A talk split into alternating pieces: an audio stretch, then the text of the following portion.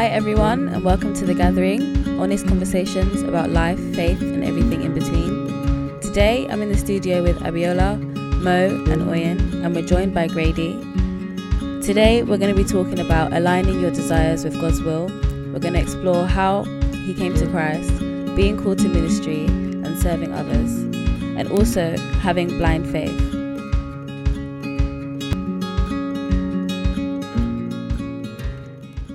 Hi, Gradi. Hi. Hi, welcome. We're happy to you. have you here.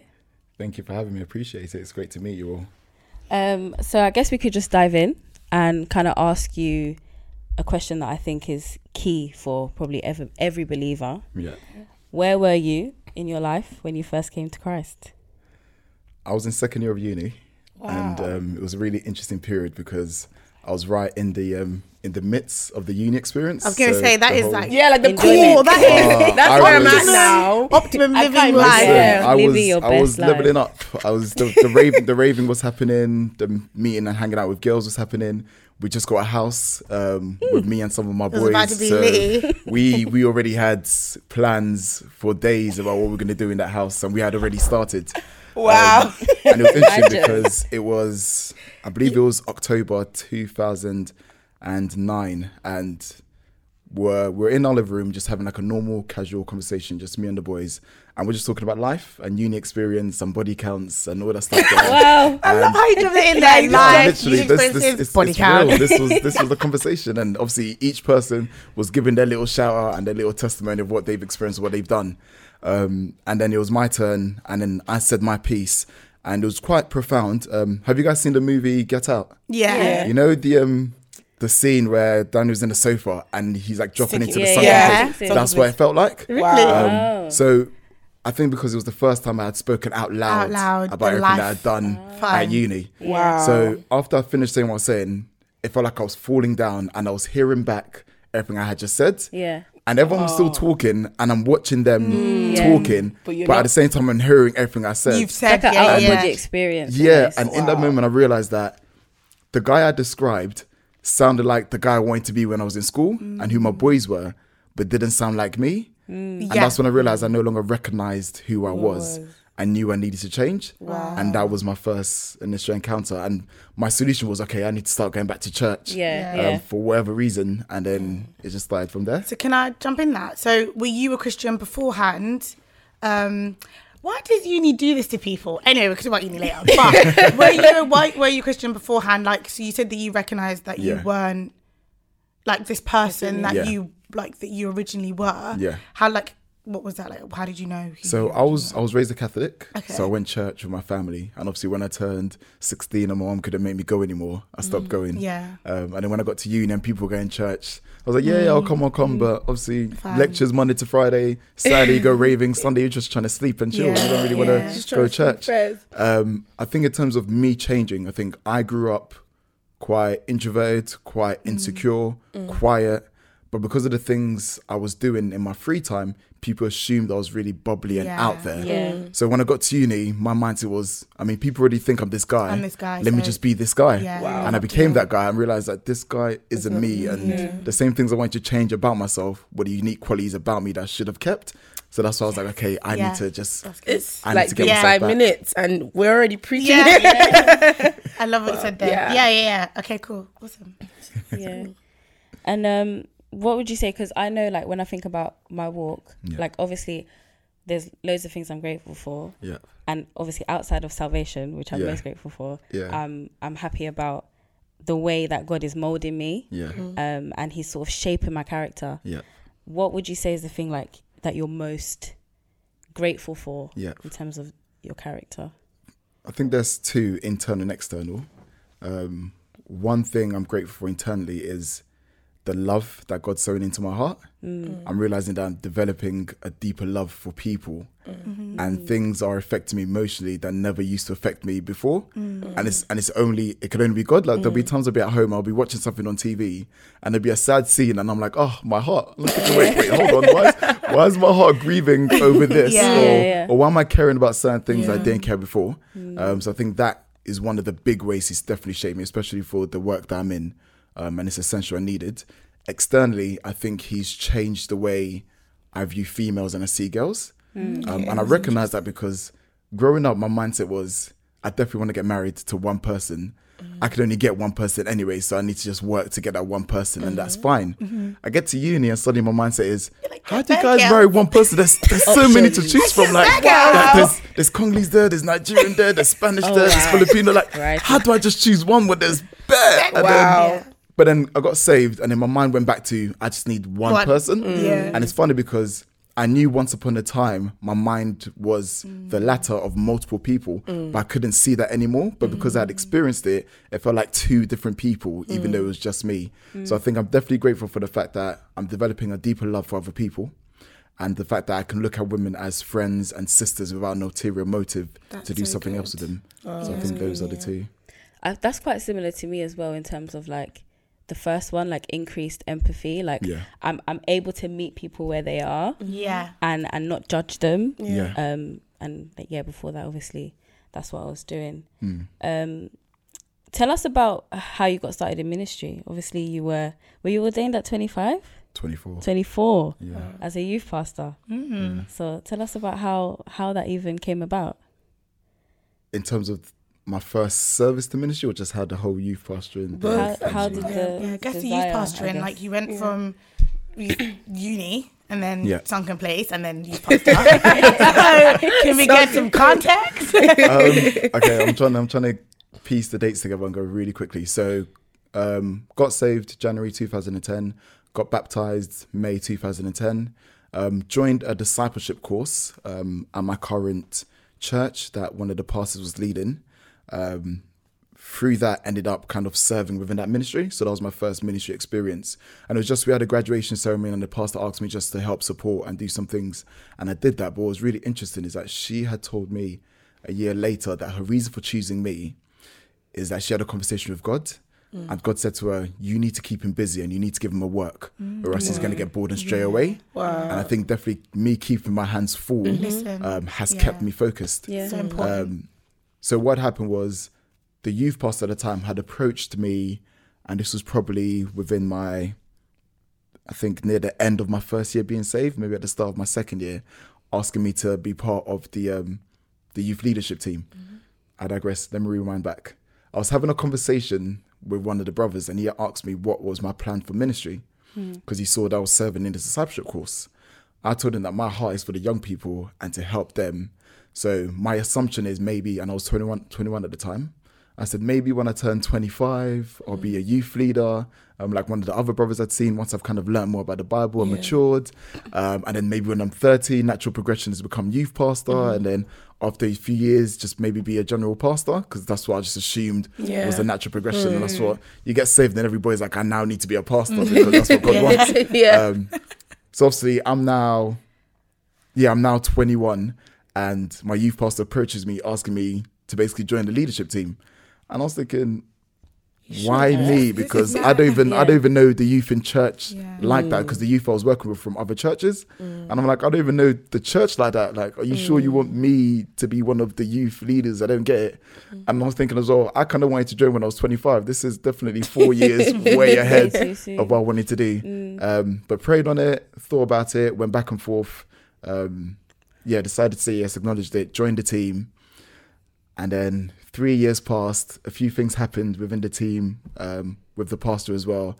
And then got ordained at 24. So six years earlier than I planned or wanted. Um, but then that was a whole story, that was a whole experience. And I think it made sense upon reflection. and Were you yeah, just God's hesitant will. at first? Absolutely. Absolutely. I didn't want it. Why? I I didn't want it want it. changes life. I didn't want it because in my mind I had assumption of what a pastor was meant to be like. yeah. Mm, yeah. And I knew that wasn't me. Um, Yeah. Like in my mind, I thought a pastor had to be a grown man. He was married, maybe with children, wore a suit, would just quote scripture left, right, just loved And know the people. pages of the Bible. Like, yeah, I Hate just numbers. thought that's that's what pastors like. Numbers. And I'm, what? and I'm know some of like, do. I'm like, that's that's first of all, I was like, that's not me. Mm-hmm. Um, I don't want the title. I don't want expectations. I don't want people watching me. Mm. Yeah. I'm happy to serve. I'm happy to do the work. I just don't want the title. Mm. Um, and at the time, there were three other people in our team, and I was really persuading my youth pastor to choose them because they had been saved longer. They knew more Bible than me. They were more experienced in ministry, and people loved them more. So I was like, why are you even looking at me when there's these three people you can choose? There was more people in the team, but those three were the other options as well. Yeah. So I was like, choose choose them, and it was months of literally me and him going back and forth. And he was meeting with the other people as well and having discussions with them, and we're all just pointing at each other. And I tried to tell him, no, you need to, you, need, to choose them. You need to choose them. We're all going back and forth. So it was, it was a long journey. Um, I basically got set up in the end. I got set up. Um, like it, it all unfolded. It all unfolded. It was a big setup, but leading up to it, there was a lot of back and forth with me saying, "No, it's not for me. Choose someone else," and him trying to kind of persuade me and win me over. But I think, I think the challenging thing is that during that period as well, people were starting to see the pastoral calling. Mm. But one thing I couldn't deny was the fact that three years prior, I told God that this was a desire of my heart. And though I didn't think deep about it, just by saying it, He heard the innocent plea and took me by my word. So it's like, Lord, I know I said this three years ago and I know it's in there, but I'm not. Yeah. Ready? I said, I said 30. You're, you're trying to do this at. I was I was 23. I was like, you're trying to have me think about this at 23. Yeah. Like I said 30. Like what's why are we having this discussion? Um, so yeah, it was it was an experience. It was definitely an experience. Wow. Yeah, And it sounds like obviously you had that initial hesitation, but yeah, you, it was it was incumbent upon you to to obey, yeah, to be obedient, yeah, and to respond to the call. yeah, Um, obviously, we go to the same church, Yeah. and last week you preached a sermon about um, obedience Yeah. and the fact that we have we have the wrong perception of what it actually means to obey um, and to listen to God's command. yeah. Um, what would you say about that shift in perception that we need to have? I think I think scripture says it all that we need to be transformed by the renewing of our minds. Mm. I think that's that's the first the first thing that we need to be mindful of. And secondly, scripture says we could, that we should pray for God to give us a clean heart. And what tends to happen is that we get we get saved, we come into the house, but we don't realize that there's still perceptions from the world that we still have mm. within. You know, Yeah. And though we change our external character and external behaviors, we don't exchange or change our internal thoughts. Mm. So just, we think because you know we're being kind to people, because we're saying nice things, because we're mm. advising, because we're praying, we're mm. assuming because we're doing all these external things that that's now changing our character. Wow. But until we actually mm. think, okay, am I being more patient? Am I being more loving? Am I being more considerate? Am I taking the time to care? Am I saying yes even though I want to say no? That's when you truly know. And I was having this conversation with a friend of mine about the gifts of the spirit. And we'll talk about how people focus a lot about the um the miraculous gifts of prophesying, of speaking in tongues, but no one ever thinks about the fruit of the spirit of love, mm. peace, joy. Mm. That people tend to rate their maturity oh, by what things that they can expose to people. Oh, I can speak in mm. tongues for an hour, therefore I must be deep in Yeah, yeah, salvation. yeah. But if you can't be patient when someone's grilling you, are you actually growing? And you know, we shall know them by their fruits. That's what the scripture says Yeah. Yeah. not by necessarily their character. Yeah. So we will see the fruits in you because you can pray for as long as you like. But if I ask you to help move a bag and you're saying no, then you're contradicting everything that you're saying. Um, so yeah, So, in terms of what you've just said, and Yeah. then you being called to be a youth leader, yeah, um, like what what was that? Because you obviously obeyed God's command, but then I'm sure a lot of things in you hadn't changed, and I'm sure there's so many people, including myself, Yeah. that write you write your you write yourself off because God's asked you to do something, Yeah. but you're not obedient in so many other areas in your life. So Yeah. then you're like, no, I'm not going to do it because I'm not good enough. Yeah. So how did you obey and then transform all at the same time? Because you said yes Yeah. when I'm sure, like you said, you really didn't want to. yeah. So yeah. I think it's multifaceted. I think I said yes because I realized I needed to do this. Um, this is this is this was actually the setup. Um, there was something going on with my youth pastor and his family, and he basically had to travel back home. Um, and he was at the airport, and he called me whilst at work. Um, and he's like, "Yeah, Gradi, how are you?" I'm like, "I'm fine." He's like, "I'm at the airport. I'm about to get on the flight." I was like, "Cool." He's like, "I've told Pastor P, who's our head pastor, that if anything happens with the youth, he should call you." I was like, "Sorry, what?" He goes, "Yeah, I basically need to step up now." I was like, "I'm sorry, what?" He goes, "Yeah, he's gonna call you. Be a man." I was like, "Huh?" Do do do. I was like, gonna call I was you like, be a man. I was like, mm, I was like, what's what's just what's just happened here? Um, but I realized that he had some personal things that he had to take care of, so he couldn't focus his attention on ministry, and someone needed to step in and someone needed to do something. Mm. And that's when I realized mm. I had to no longer think about myself yeah. and think mm. about him and think about the ministry and the call. So I had to kind of neglect my own selfish feelings because it wasn't about me and there was more to it and there was more at hand. Um, so that's what initially kind of forced me to kind of take that step. And then the second thing, we we're having a meeting and then he had gone back and our senior pastor had thanked me for supporting him and being there for him. I was like, yeah, you know, that's fine. I'll just help him, my big bro. It's okay. He goes, yeah, you know, we now want to talk about the transition into you becoming youth pastor. I was like, I'm sorry. When did we? When did we? when did we agree to this transition? Mm. And they just started talking, and they already told the other leaders in the church. So people were already talking about it, but I just didn't realize. And what was funny was people started calling me pastor. So I was like, Lord, have you revealed to them that I'm a pastor? and then someone yeah. told me afterwards, no, there was a meeting, and he basically disclosed that that was the plan. Um, but essentially, it was just I realized that there was a job to do. Um, I think that was the forefront of my mind. There's a job at hand. Um, it's no longer about how I feel. It's no longer about how I see myself. It's no longer about who I am. I need to commit to this role and I need to commit to this job because it's it's bigger and it's greater than me. Um, so that's what kind of got me into action and got me serving and working.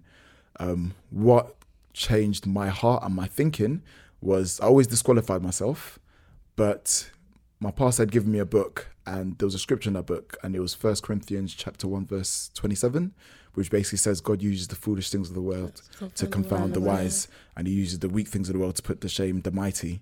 And that really hit me because I definitely felt and thought I was an underdog um, and I definitely knew I couldn't do this by my own might I knew I didn't have the wisdom the caliber or the spirituality to do everything that I'm meant to do in this role but realizing that God chooses people like me. He chooses the weak.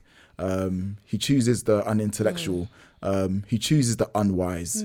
He chooses us. That way, he can kind of glorify and magnify himself through us. Yeah. That's why we've been chosen. Because if I knew all the scriptures, and if I was, Yeah. you know, the best Christian in the world, then people would end up praising me and glorifying you me would because they already see that. well. Exactly. Yeah, and I'll be like, yeah, I've, I've got this. Like, this is me. come, yeah. But when things would happen, and I knew this isn't me Yeah. automatically all I could do is praise him. Yeah. And automatically all everyone else can do is say, Yeah, there's That's there's something great at Yeah. works Yeah. here because this isn't who I thought he Mm. was and this isn't who he turned out to be. And during the time there was a lot of things happening in the church as well. So there was a lot of people who were very skeptical about me and about my loyalty to the house. So Mm. yeah, there was a lot of stuff happening during that season. So yeah, it's a, it's a whole yeah. journey. Mm. That's fine. Um, th- I feel like that leads us nicely into like talking about serving, Yeah. serving others, and serving in God's house. Um, I know I had a stage in my walk where I was comfortable with going to church every Yeah. Sunday, being edified by the word, and going home, and Mm. that was me and God for that week. That was my service to God or my contribution. Yeah. Um, but obviously, as I grew, I understood that I have a duty not only to edify myself, but to pour into others. Um, you know, die to self and Yeah. and for the sake of other people. So, how important do you think it is to to have that servant's heart Yeah. in in order to build up the church? Yeah. And would you say that's the only place that that we can serve God? Yeah, I mean, Jesus Christ said himself, they didn't come here to to be served, but to serve. Mm. And if we're trying to be Christians, Christ like disciples and followers of Christ, then we need to emulate everything that you said. So if he's here washing the feet of the disciples and if he's here feeding them, if he, and if he's here helping them, then how much more should we be doing the same thing? Um, I think for me personally, I knew in myself I needed to change and I didn't like who I was. So if a pastor told me that I needed to sweep, I was going to sweep. If mm. they said wash dishes, I was going to wash dishes. Mm. I knew that it wasn't for me to be prideful because I was trying to become a better person. Mm. So how can I come with the same energy and power and force of who I was before when I'm trying to be someone else? Yeah. Um, I think yeah, service is imperative because when we look at when we look at the scriptures, when we look at our faith, it's got nothing to do about us. But It's about how we treat other people. You know, the scripture said himself. Scripture says itself that um, um, God so loved the world that He gave His only begotten Son. So God's love is emulated by Him giving His Son Yeah. to be sacrificed to us. Yeah. Um, scripture says that while we're yet sinners, Christ died for us. So whilst we hated Him and degraded Him and disrespected Him and rejected Him, He still died for us. He didn't die for Christians, He didn't die for believers, but He died for the sinners. Mm. So if Christ is doing all these things and if God is doing all these things for others, then how much more are the children of God meant to do that for others as well? Mm-hmm. Um, and obviously, there's there's plenty more scriptures, but ultimately, it's just about us being there for other people. It's about us bearing the burdens of other people, bearing the pains of other people, supporting and helping other people. And our service is not just limited within the church, but it's limited outside of the church as well, mm. because we're called to be witnesses to the entire world. Mm. So whether you're at work, whether at, you're at uni, whether you're at college, at school, with your family, with your friends, outside, wherever you are, you are called to be a witness and you're mm. called to reflect Christ onto other people as well. And I think we get into this idea that we have to do everything in church. And the mm. problem with that is you end up being one person in church and another person outside of church. Yeah. Because pastors say sweep and you are quick to sweep that floor. But your mom tells you to sweep and you're huffing and puffing and you're saying no or you're walking off. So we just have to be the same person in house and out of house and you just have to be consistent. And that's when you can tell that you're growing and you're actually maturing in a sensitive matter. So how do you balance being obviously that and giving to others and also forming boundaries within yourself? Because I'm reading a book right now and one thing I've always done is give, give, give. Yeah. But then because I've given, given, given, Yeah. I haven't formed my boundaries, I haven't cared for myself, I haven't, you know, had that balance. So Yeah. how do you find that balance within your ministry and just Yeah. being a Christian Yeah. and then giving? I think find things that you're interested in doing and do those things. Um, I like to think I'm a very simple person. I'm okay just to be at home, watch TV, and make a cup of tea and sit back. That I'm I'm just chilled with that. I think sometimes we neglect our free time, um, we neglect our leisure time, we neglect our social time, so we can serve and do things for other people. If there are things that you love doing, schedule time to do that Yeah. and make it a consistent routine. Because what you want to do is you want to prevent burnout rather than intervene in the midst of burnout. Um, and if you have a team with you, or if you have people around you, then spend some time with them and share your burdens with them. What tends to happen when you're in ministry, especially if you're a leader, is that you you carry the weight within yourself. Um, and because some of the things that you carry are quite sensitive to other people, you don't really want to share. Um, you can pray, you can worship, but there's another level of intimacy when you can actually bear the load with another being and with someone else as well. And because we carry such weight, this is how some leaders get into depression. Um, this is how some people leaders end up leaving ministry. This is how some leaders even fall into sin because they desire that intimacy from someone else, and they rather go to someone who's unsaved because then they don't have to bear the weight of the consciousness of them knowing exactly what you're doing. Mm-hmm. Because if you try that with someone who is Wow. saved, they're going to know exactly Yeah. what you're doing, and Yeah. scriptures are going to roll out. So sometimes it's easy to go to a stranger who doesn't know God's love, who doesn't know God's Yeah. word, because mm. then you no longer feel like a, tr- a contradiction, and you no longer mm. feel fake. So you can you can play one person to the unsaved, and then play a different person to the saved, and they'll have no idea because you're so comfortable in the um, Yeah, in in the falsehood that you're so projecting to others. Um, so I think yeah, definitely find the balance for yourself. And if you do feel that burden, um, if you do feel that weight, then feel free to kind of step away and take some time. Yeah. And there'll be leaders out there who'll tell you there's no such thing as a sabbatical. There's no such thing as taking break in ministry. You have to die die to self. But if you're not taking care of yourself, how are you meant to take care of the sheep? Um, so it's really important that you do take care of your mental health and your own physical and spiritual and emotional well-being and financial well-being to a certain extent as well. Yeah. Yeah, definitely. Has there been a time where um you've had that? Co- so you've just given like this like pretty much perfect answer to the question in terms of like just actually having the things that you want and setting that time aside for yourself. Yeah. But has there been a time where fine you've established that within yourself, Yeah. but there's been an expectation from somebody else, like you just said at the end Yeah. actually that some people, you know, there's no. I've heard people say to me like, if you're a ministry, you're no longer a private person, you're a public person, so you don't have time for you know I I I. So have you been in the face of the actual conflict materializing, and then how did you navigate that? I have and I still am. Okay. Um, I realize that you can't please everyone. That's one. And two, people will always throw their expectations onto you. Yeah. But what you need to do is you need to get to a place where you know yourself well enough, you know what you're doing well enough, and you know the ministry and your duties well enough as well.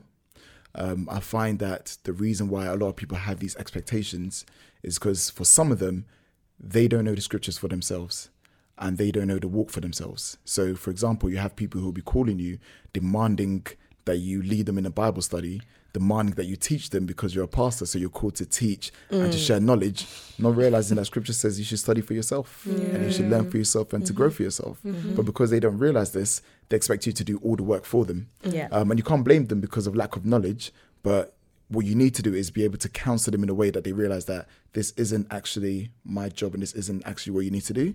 So a lot of the challenges that I face is parents and guardians having a certain expectation for me as youth pastor amongst the youth, not realizing that biblically speaking, you're called to pastor your own children and you're called to teach and lead your own children. All I am is a facilitator. Yeah, that's Um, great. so I just come and I support your work. I don't do your work for you. Yeah, Wow. that's But a if you great say that to them, that's how offense comes along. Um, so that's why you need to kind of learn how to articulate yourself in a way where they're not offended, um, but you correct them, but it's all done in love as well. Um, so how do I navigate? I reflect. I think. I don't take things emotionally because that's what I did once upon a time, and I'd get really annoyed. Um, Yeah. And then I just kind of communicate my grievance in a way that they can understand, and then find a way where we can work together so we don't have this conflict in the future. And for some it works, um, for others it doesn't, and Yeah. we just kind of just have some space and just step away, and just let the air go through. Really, Mm. so yeah. I can see uh, like there's an obvious um reoccurring thing in your in your life, which is young people. Yeah. You're a youth pastor. Yeah. You work in a secondary school. Um, would you say that that is that's what you've been called to? Is that what you're what you're passionate about? Yeah. And then my second question is, um, who discipled you? Yeah. Tell us about about that journey and discipleship for you. as Cool. Interesting enough, I don't think that's my my purpose. yeah. I think once upon a time, I definitely thought youth are my purpose um, because of obviously my, my ministry, because of work, and because of all the other things I do ar- amongst young people. So I definitely thought, yeah, I'm called to youth. This is my purpose. This is my calling. Um, but I think what I'm finding now in this season that I'm in is that God's starting to change my mind and He's starting to change my heart. And certain things that I wasn't interested in, I'm now becoming interested in. Mm. And things that I really was interested in, I'm no longer becoming interested in. Mm. And that's how I'm realizing that, okay, I'm going through a season and the same prophetic words I heard before that I didn't mm. really understand. Now I'm starting to see, okay, how they're now starting to shape. Because it's easy for me to be like, mm, yeah, wherever we'll see, because my heart and my head was in one place. Yeah. But now my heart and head is turning towards that. It's like, oh, so I'm now I'm seeing how it can materialize and how it's going to manifest because it first needs to start in me. Mm-hmm. Because if it doesn't start in me, I'm never going to step into that call. Mm. Um, so, no, I don't think, I no longer believe or think that they're my sole focus or my purpose. Um, I definitely believe that they were a stepping stone to what I need to go into next. Yeah. Because one of the things I needed to learn was patience, and young people would definitely teach you Teach you patience in a way that you wouldn't enough. imagine. Um, not to say that my patience is perfect or is great, but I think compared to who I was before, Yeah, yeah. it's definitely matured and developed. Um, and my discipleship was interesting. Um, my first discipleship was was a female pastor, and she was um, part of the discipleship course that I joined. Mm. And yeah, she was she was amazing. She was God centered. She was very much in her word. Everything to her was just the word and God, God and magnifying and serving God. Um, and she was very disciplined as well. So it was very easy for me to get to step into my walk and just be And just be disciplined yeah. and get things in order. Um, so she was my first, my first, I'd say, key disciple. Um, second was my youth pastor. Um, what was great about him was he was he was African, so he was he was a Ugandan typical African man, and we shared a lot of similarities. Um, and we we clashed a few times as well. That African pride. Um, so it was great because we just we just understood each other. We understood African household. We understood what African men were meant to be like. We had a certain um, conception about society and around people. So we were able to connect really well. Um, and we're still close to this day. I consider him the, the big, my big brother um, in life. And it's funny because even when I stepped into ministry as youth pastor, some of the leaders would be like, I see why he appointed you because I'm just, I feel like I'm just looking at another version of him, like in a refreshing way because you're a lot more westernized, but, but it's still, we're still seeing that pattern and that Yeah. discipline um, and that fortitude as well. Um, so yeah, and I'd say thirdly, my senior pastor, um, he wasn't always as hands-on as the other two, but he's always been there for me. Um, when it comes to ministry and progression and growth, I'd say that's where he takes the lead um, because obviously he sees things in me um, that I didn't necessarily see before, and he still sees things in me that I don't fully see, nor do I fully want to see. Um, but he sees it, and he's willing to support and to push me and do the best to get me to where God wants me to be. Um, so I'd say they were my my main lead people who discipled me. But then there's also just like friends that I'm accountable to, friends who advise me, people who I'm around who kind of give their little bits of wisdom now and again that I kind of hold on to and try to follow. So how do you let other people be there for you in the context of the fact that obviously you have a lot of wisdom because obviously you're a pastor, but also sometimes you don't because you're human. Yeah. So how do you let other people, like your disciples and your friends and Yeah. other people in your life, Yeah. pour into you and advise you and be there for you? Um, I don't always, Mm. to be completely honest. Um, I was raised a very private person. Um, so my parents told me, you, you know, you don't talk about household things outside to people. Um, you don't air out your dirty laundry. You, you very much keep that to yourself. Um, I think I've had to teach myself to be a bit more open and I've had to teach myself to communicate and to be vulnerable with other people. Um, I'd say there's probably a handful of people in my life who I speak to if I was really going through something really difficult. Um, and that's because I trust those people with my life. Um, and I know regardless of what I say, um, they're gonna they're not gonna change their opinion about me. They're not gonna change the way they look at me. They're not gonna treat me any different because some people do that. You kind of share something and suddenly you're no longer who they thought you were, and they start Yeah. switching up on you. Um, but with these people, they've known me long enough and they've seen me at my different stages to fundamentally know who I am. So if I'm going through something, they're not going to think this is who Gradi is. They're just going to think this is just a season he's going through. Yeah. Um, so I think for those deep rooted Wow. things, Yeah. there's only three or four people in my life that Yeah, I'd be open good. to Yeah. and share with. But for those things that aren't as deep but still hurt, I'm definitely accountable to my team. Um, it's really important to be open to your team because they need to know where you're at.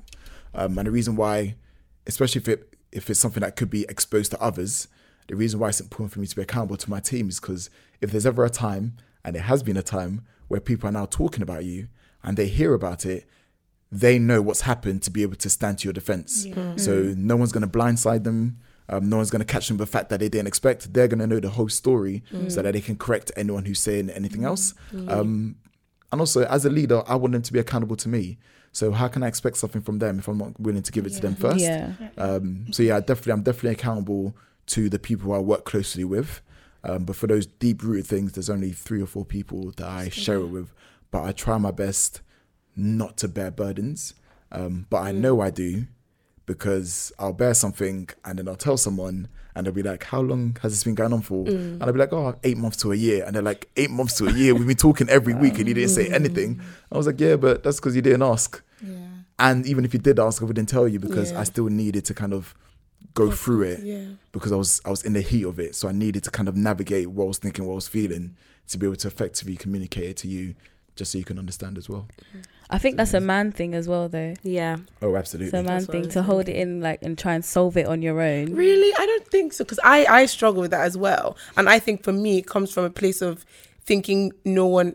I don't want to say it's. I think it's pride sometimes for me because I'm like I don't think anybody can tell me something I don't already know Oh. in terms of like advice or wisdom. Yeah. So it's like I know I have to trust God. I know all these things. I don't I don't need to tell you because you're going to tell me the same thing. Yeah. But actually sometimes I have opened up and sometimes people have told me things that I was like, okay, mm-hmm. okay, you know more than me, so that's fine. So yeah, I do think okay, maybe yeah, on one hand it is a male I do thing. think in general it is. yeah, definitely. but on the other hand, I also think when you like it's it can be a pride thing in terms of if you feel like you know it all or you have a lot of wisdom, then you can't shut other people out. And I think that the question is actually then um, you meant you use the phrase like you shouldn't bear your burdens on your own. And I think when you have a mindset that like, well, no one's going to solve it for me, Yeah. you don't understand what it means to share a burden because sharing a burden is not always. And this is like something that I've learned. It's not always about someone actually helping you or giving you words of wisdom. It's actually just to sh- share the Yeah, burden yeah, in and of yeah, itself. And I think you have to get to a point, especially if you're someone who's a problem solver, you want things a certain way. You have to get to a point where you understand that actually part of the um the pressure is relieved, or um the healing begins just by sharing whether or not the person can offer a solution in the mm-hmm. first place. Mm-hmm. But I actually had a question for some people who might be listening who may not know what to you is like is discipleship. Is that something that only happens in a pastoral context? Should people be looking to have someone discipling them or have people there discipling? What mm-hmm. exactly is it? I think that's a loaded question because Oh. in my in my opinion, what disciple is today is not what I believe disciple is in the Bible. Okay. Um, I think discipleship is ultimately leading someone and teaching them to become more like Christ. Um, a disciple is a follower of Christ. So Yeah. naturally, you are a learner and you're trying to emulate. Um, you know, Paul said himself, um, imitate me as I imitate Christ. So follow me as I follow the example of Christ. Yeah. Um, so essentially, we're meant to try to co- to transform ourselves so we look and we represent Christ Jesus. Um, no, it's not something that should be limited within the church. No, it's not something that should be limited to just pastors or leaders. We're all called to be disciples, and therefore we're all called to make disciples as well. Um, the reason why I said it was a loaded question is because I believe to truly make a disciple requires time and commitment. So if I'm going to disciple you, I need to be around you. I need to be need to be talking to you. I need to be counseling you. I need to be spending time with you. I need you to mm. spend time with me. I need you to come around with me and to see what I do in my day to day life, so you can understand how I'm trying to project Christ. Likewise, I need to spend time with you to see where you might be going wrong, where I can counsel you. Otherwise, where you might be going right, where I can encourage you. But mm. obviously, with life the way it is, with work and with commitments, it's very hard to get that quality time mm. they can spend with someone.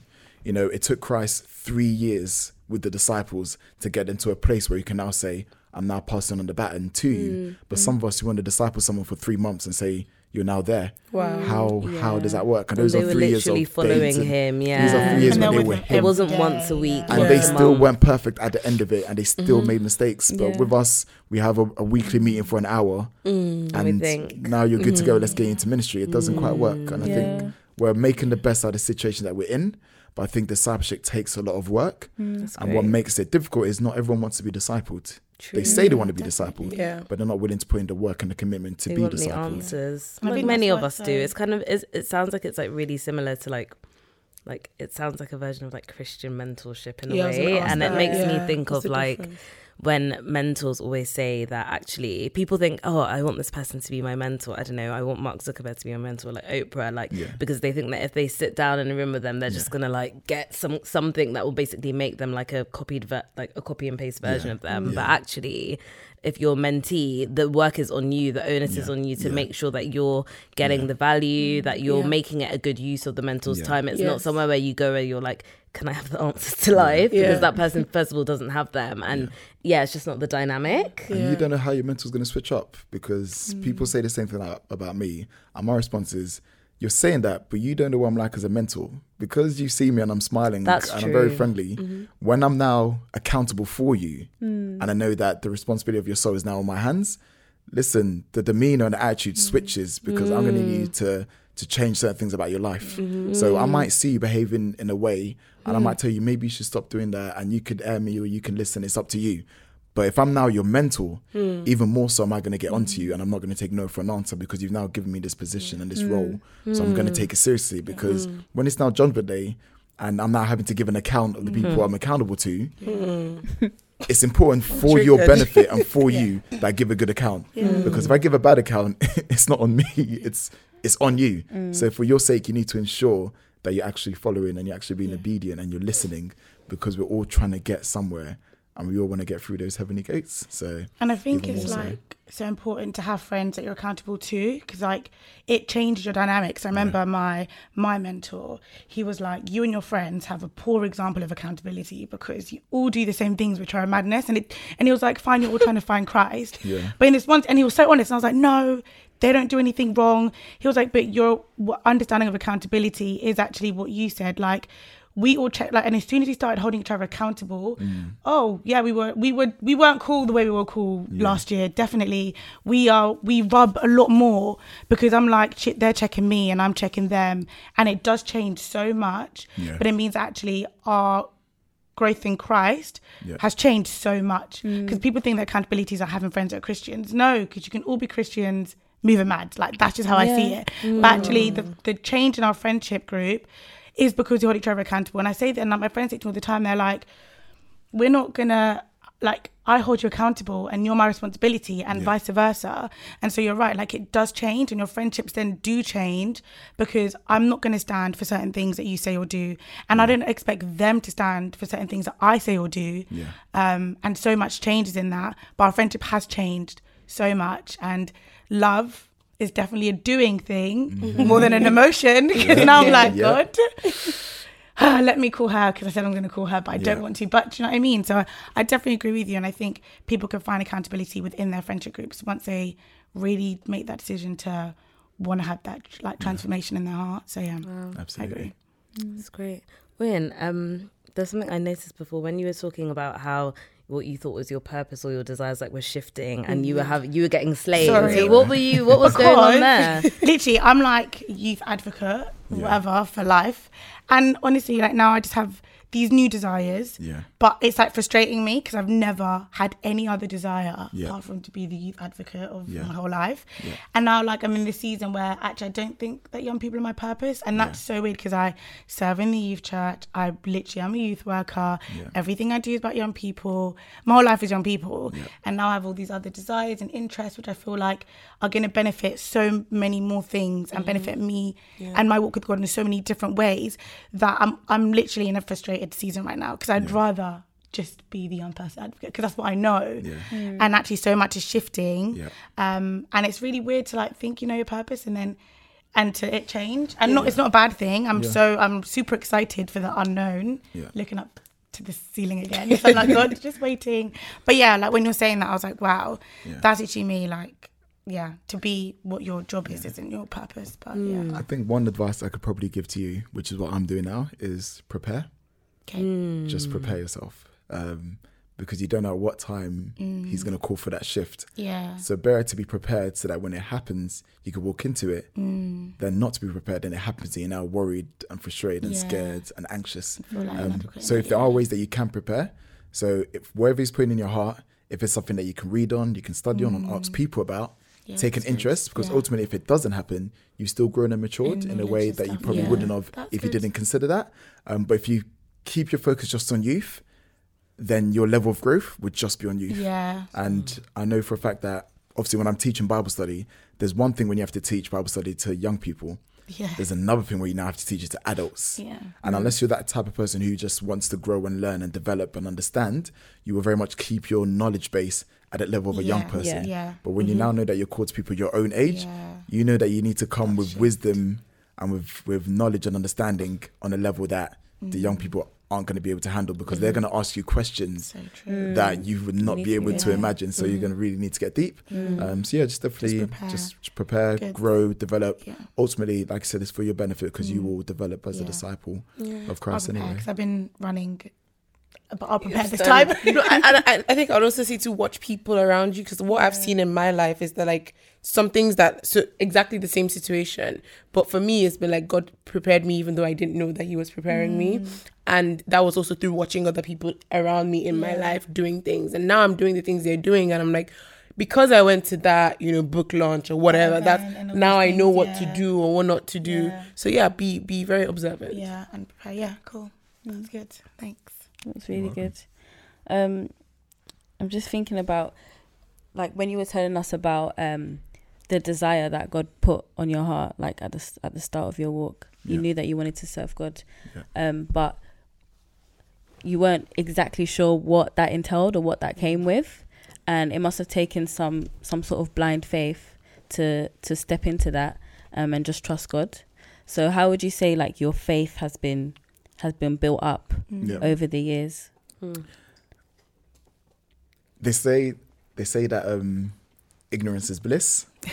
It is. Um, because, because initially when I had that desire to serve, I just wanted to help.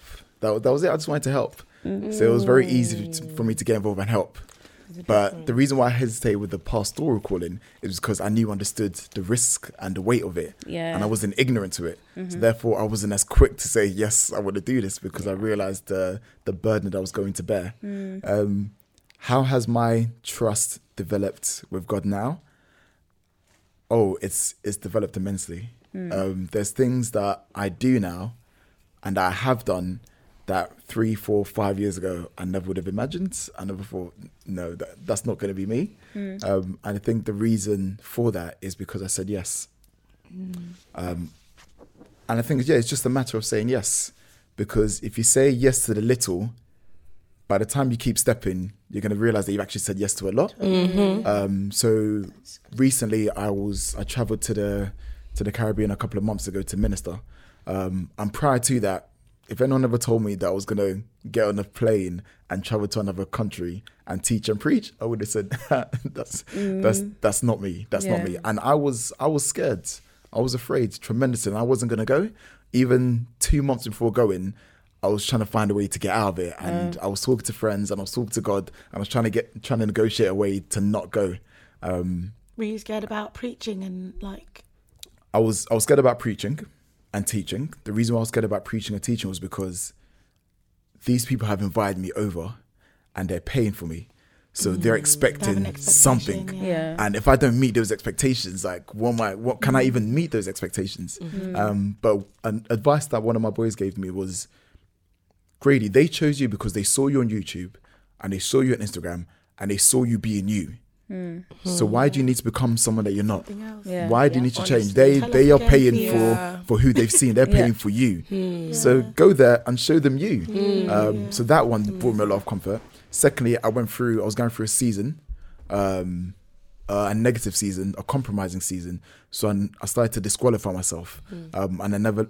I no longer felt worthy. Not that, not that I thought I was worthy, but I definitely didn't think I was Yeah. worthy for it. Yeah. Um, I felt I felt fake. Um, I felt like I wasn't genuine. I thought I can't now go to another to another country and preach and teach like I'm all that. When I know just a few months ago I was in a diff I was in a completely Yeah, different imagine. place. Like Yeah. like it's not gonna run. Yeah. Um, and I remember I was I was talking to two of my friends and they're married. Um, and the counsel that the the wife gave me was God has called you, and He's told you, and He's asked you, and now you're gonna try again in your own in His way, in your own way. God, like if you believe that God is sovereign, Yeah. if you believe that God knows all and sees all, Yep. then can you not believe that He probably would have seen this, And but yet yeah. still He's calling you Yeah. and you have a story, you have a journey, you have things that you've gone through and that you are going through. So even more so, should you not go over there and help those And people go, with everything yeah. that you've learned? Yeah. Mm. I was like, cool, thanks for that. Um, the guy, when I spoke to him, when I spoke to him, he said, he said, it's good what you went through because it's humbling and it's now allowed you Very. to see people in a different light. Yeah. Yeah. So if you now talk to people, and not that not that I thought I was prideful, um, not that I thought I wouldn't be sympathetic or empathetic to other people, mm. but I realize even more so now, I can't Yeah. I can't look at. So if I'm talking to someone and they're like, they've been saved, I don't know, they've been saved. They've been saved a year and they've already fallen or they've already made mistakes. I can't now be thinking in my head, only a year? Man, I was in there for mm. years before I went through a Yeah. situation. No, I, I, mm. that, I can't even allow that thought to come in Yeah. Because, Because it can happen to anyone. yeah. Like, Yeah, as long as we're in this world, as long as we're in this flesh, we're all vulnerable to sin Yeah. Yeah. and we're all vulnerable to compromising. Yeah. So just because I've been saved X amount of years and you've been saved X amount of years, I cannot think that I'm better or more than you or greater than you because of length of time. Mm. Because lengths of time does not determine maturity. Mm-hmm. Because I know people Yeah. who have been saved 20, 25 years and you think they've been in the same faith for two or three years mm. by the way that they operate. Mm. And you just you just don't know. You just don't know. So he made me realize that he actually said it was good that that happened. I was like, bro, what you, What do you mean? what do you mean? No, yeah, I know, but but What you mean? yeah. He's like, no, Didn't it's good, good. because it needed to happen. Yeah. Because if it didn't happen, you could have become very prideful and you didn't even realize. I was like, but no. I, he goes, no, because of the things that people say to you, and because of the affirmations that you get and the encouragement that you get, it could have been very easy for pride to subtly come in mm. without you realizing. So because this has happened now. The next time someone encourages you, you're gonna remember what happened, Yeah. Yeah. and it's gonna make you realize that, yeah, you not can say thank yeah. you, but you know within yourself Yeah. God you're, you're, you're not that great, and there's still a lot of work that God needs to do. Um, God. so I think, so yeah, my point is because I went through that experience, if I now get an, another phone call saying, yeah, I want you to come to this country, I'm going to be more inclined to say yes because I've already done it. Yeah. And I'm going to be more trusting in God because you already ticked that box. Mm. And I realized that God will take you through the same test again and again and again and again hmm. until you pass it. Because when you pass it, you've now stepped into another, Another level, level. of trusting Him. Mm. Yeah. And and it's funny because I was advising someone to say yes to small opportunities because you don't know what those small opportunities are going to lead to. Mm, yeah. So telling someone, yeah, don't be scared to go minister at a different church because you never know. And as I was saying that, God brought remembrance into my mind that the same way I'm saying that to her, remember, just because you've now ministered into one country, next time I invite you to the next part, Don't be saying no and don't be doing higgy huggers about Lord, I'm not too sure. Yeah. Because you've already proven that you can do it once. Yeah, yeah, Yeah, yeah. You now need to do another. You've already yeah. preached to the hundreds. Now I need to preach to the Yeah. thousands. You preach to the thousands. Now I need to preach to the millions. You just need to keep growing and keep developing because ultimately you have a message. And one thing that has brought me peace is understanding that all I am is a messenger. Ultimately, it's God's word. So And that's when I what it's like. deliver, I'm delivering God's word. If it if it goes well, it's God's word. If it goes bad, it's God's, God's word. word. And that's brought me a lot of peace in my preaching because there's times Yeah, where I pray to God Yeah. and I've said to myself, Lord, if this bang, if this bangs, then everyone's gonna look at you and praise you. Yeah. But Lord, if I flop, I'm looking at you because you, you told me to do this, you gave me this word. So if it doesn't go well, I'm looking at you. So Lord, for your people, you need to make sure that whatever you're doing Bang. goes right because if it flops, I mean, I'm telling everyone to look at you. Yeah. And because I believe that when people are like, "Oh, Gradi, well done," all I can say is, "No, you need to, Yeah. you need to thank God because Yeah. God did it, God delivered it, and God has allowed you to receive it. Yeah. So you just need to be thankful to Him." Yeah. So many good things. Like So so, good. so many good things. So many gems. I just think so it's amazing gems. how God like teaches us. Like I think he just te- like he just takes us through places where he just genuinely sits down with us and teaches us, and you don't even realize he's teaching until you've come out of it, and you're like, actually, that's that's what I learned in that place, and it's overwhelming. Um, Cool. So, final question, the big one. Okay. Um, tell us um, one piece of advice that you'd give to your younger self. we mentioned it before because um, it's yeah, it's hard because it's kind of like when someone says, you know, if you can go back in time, say one thing that you change. Um, and I've come to the understanding that I am who I am because of the past that I've had. So even one little change might change who I am today, and it might change me for the better, but alternatively, it could change me for the worse. Um, so I don't really have a piece of advice that I would give give to myself because everything what everything I went through, I needed to go through it. Whether I liked it or not, I needed to go through it. And every heartache, every pain, every disappointment was was a learning curve, um, and God teaching me and shaping my character. Um, so yeah, it's not really a question of looking back; it's just about looking forward. And Yeah. Anything piece anything that you're not happy about or anything that you're upset about, ensure that that's not in your present or your future. And if it is in your present, then start changing it now so it doesn't continue into your future. Mm, So yeah. That's good. amazing. Amazing. Like yeah. So good. Thank you so Amazing. much. No, Thank thank you. you for having me. Thank you. Praise God.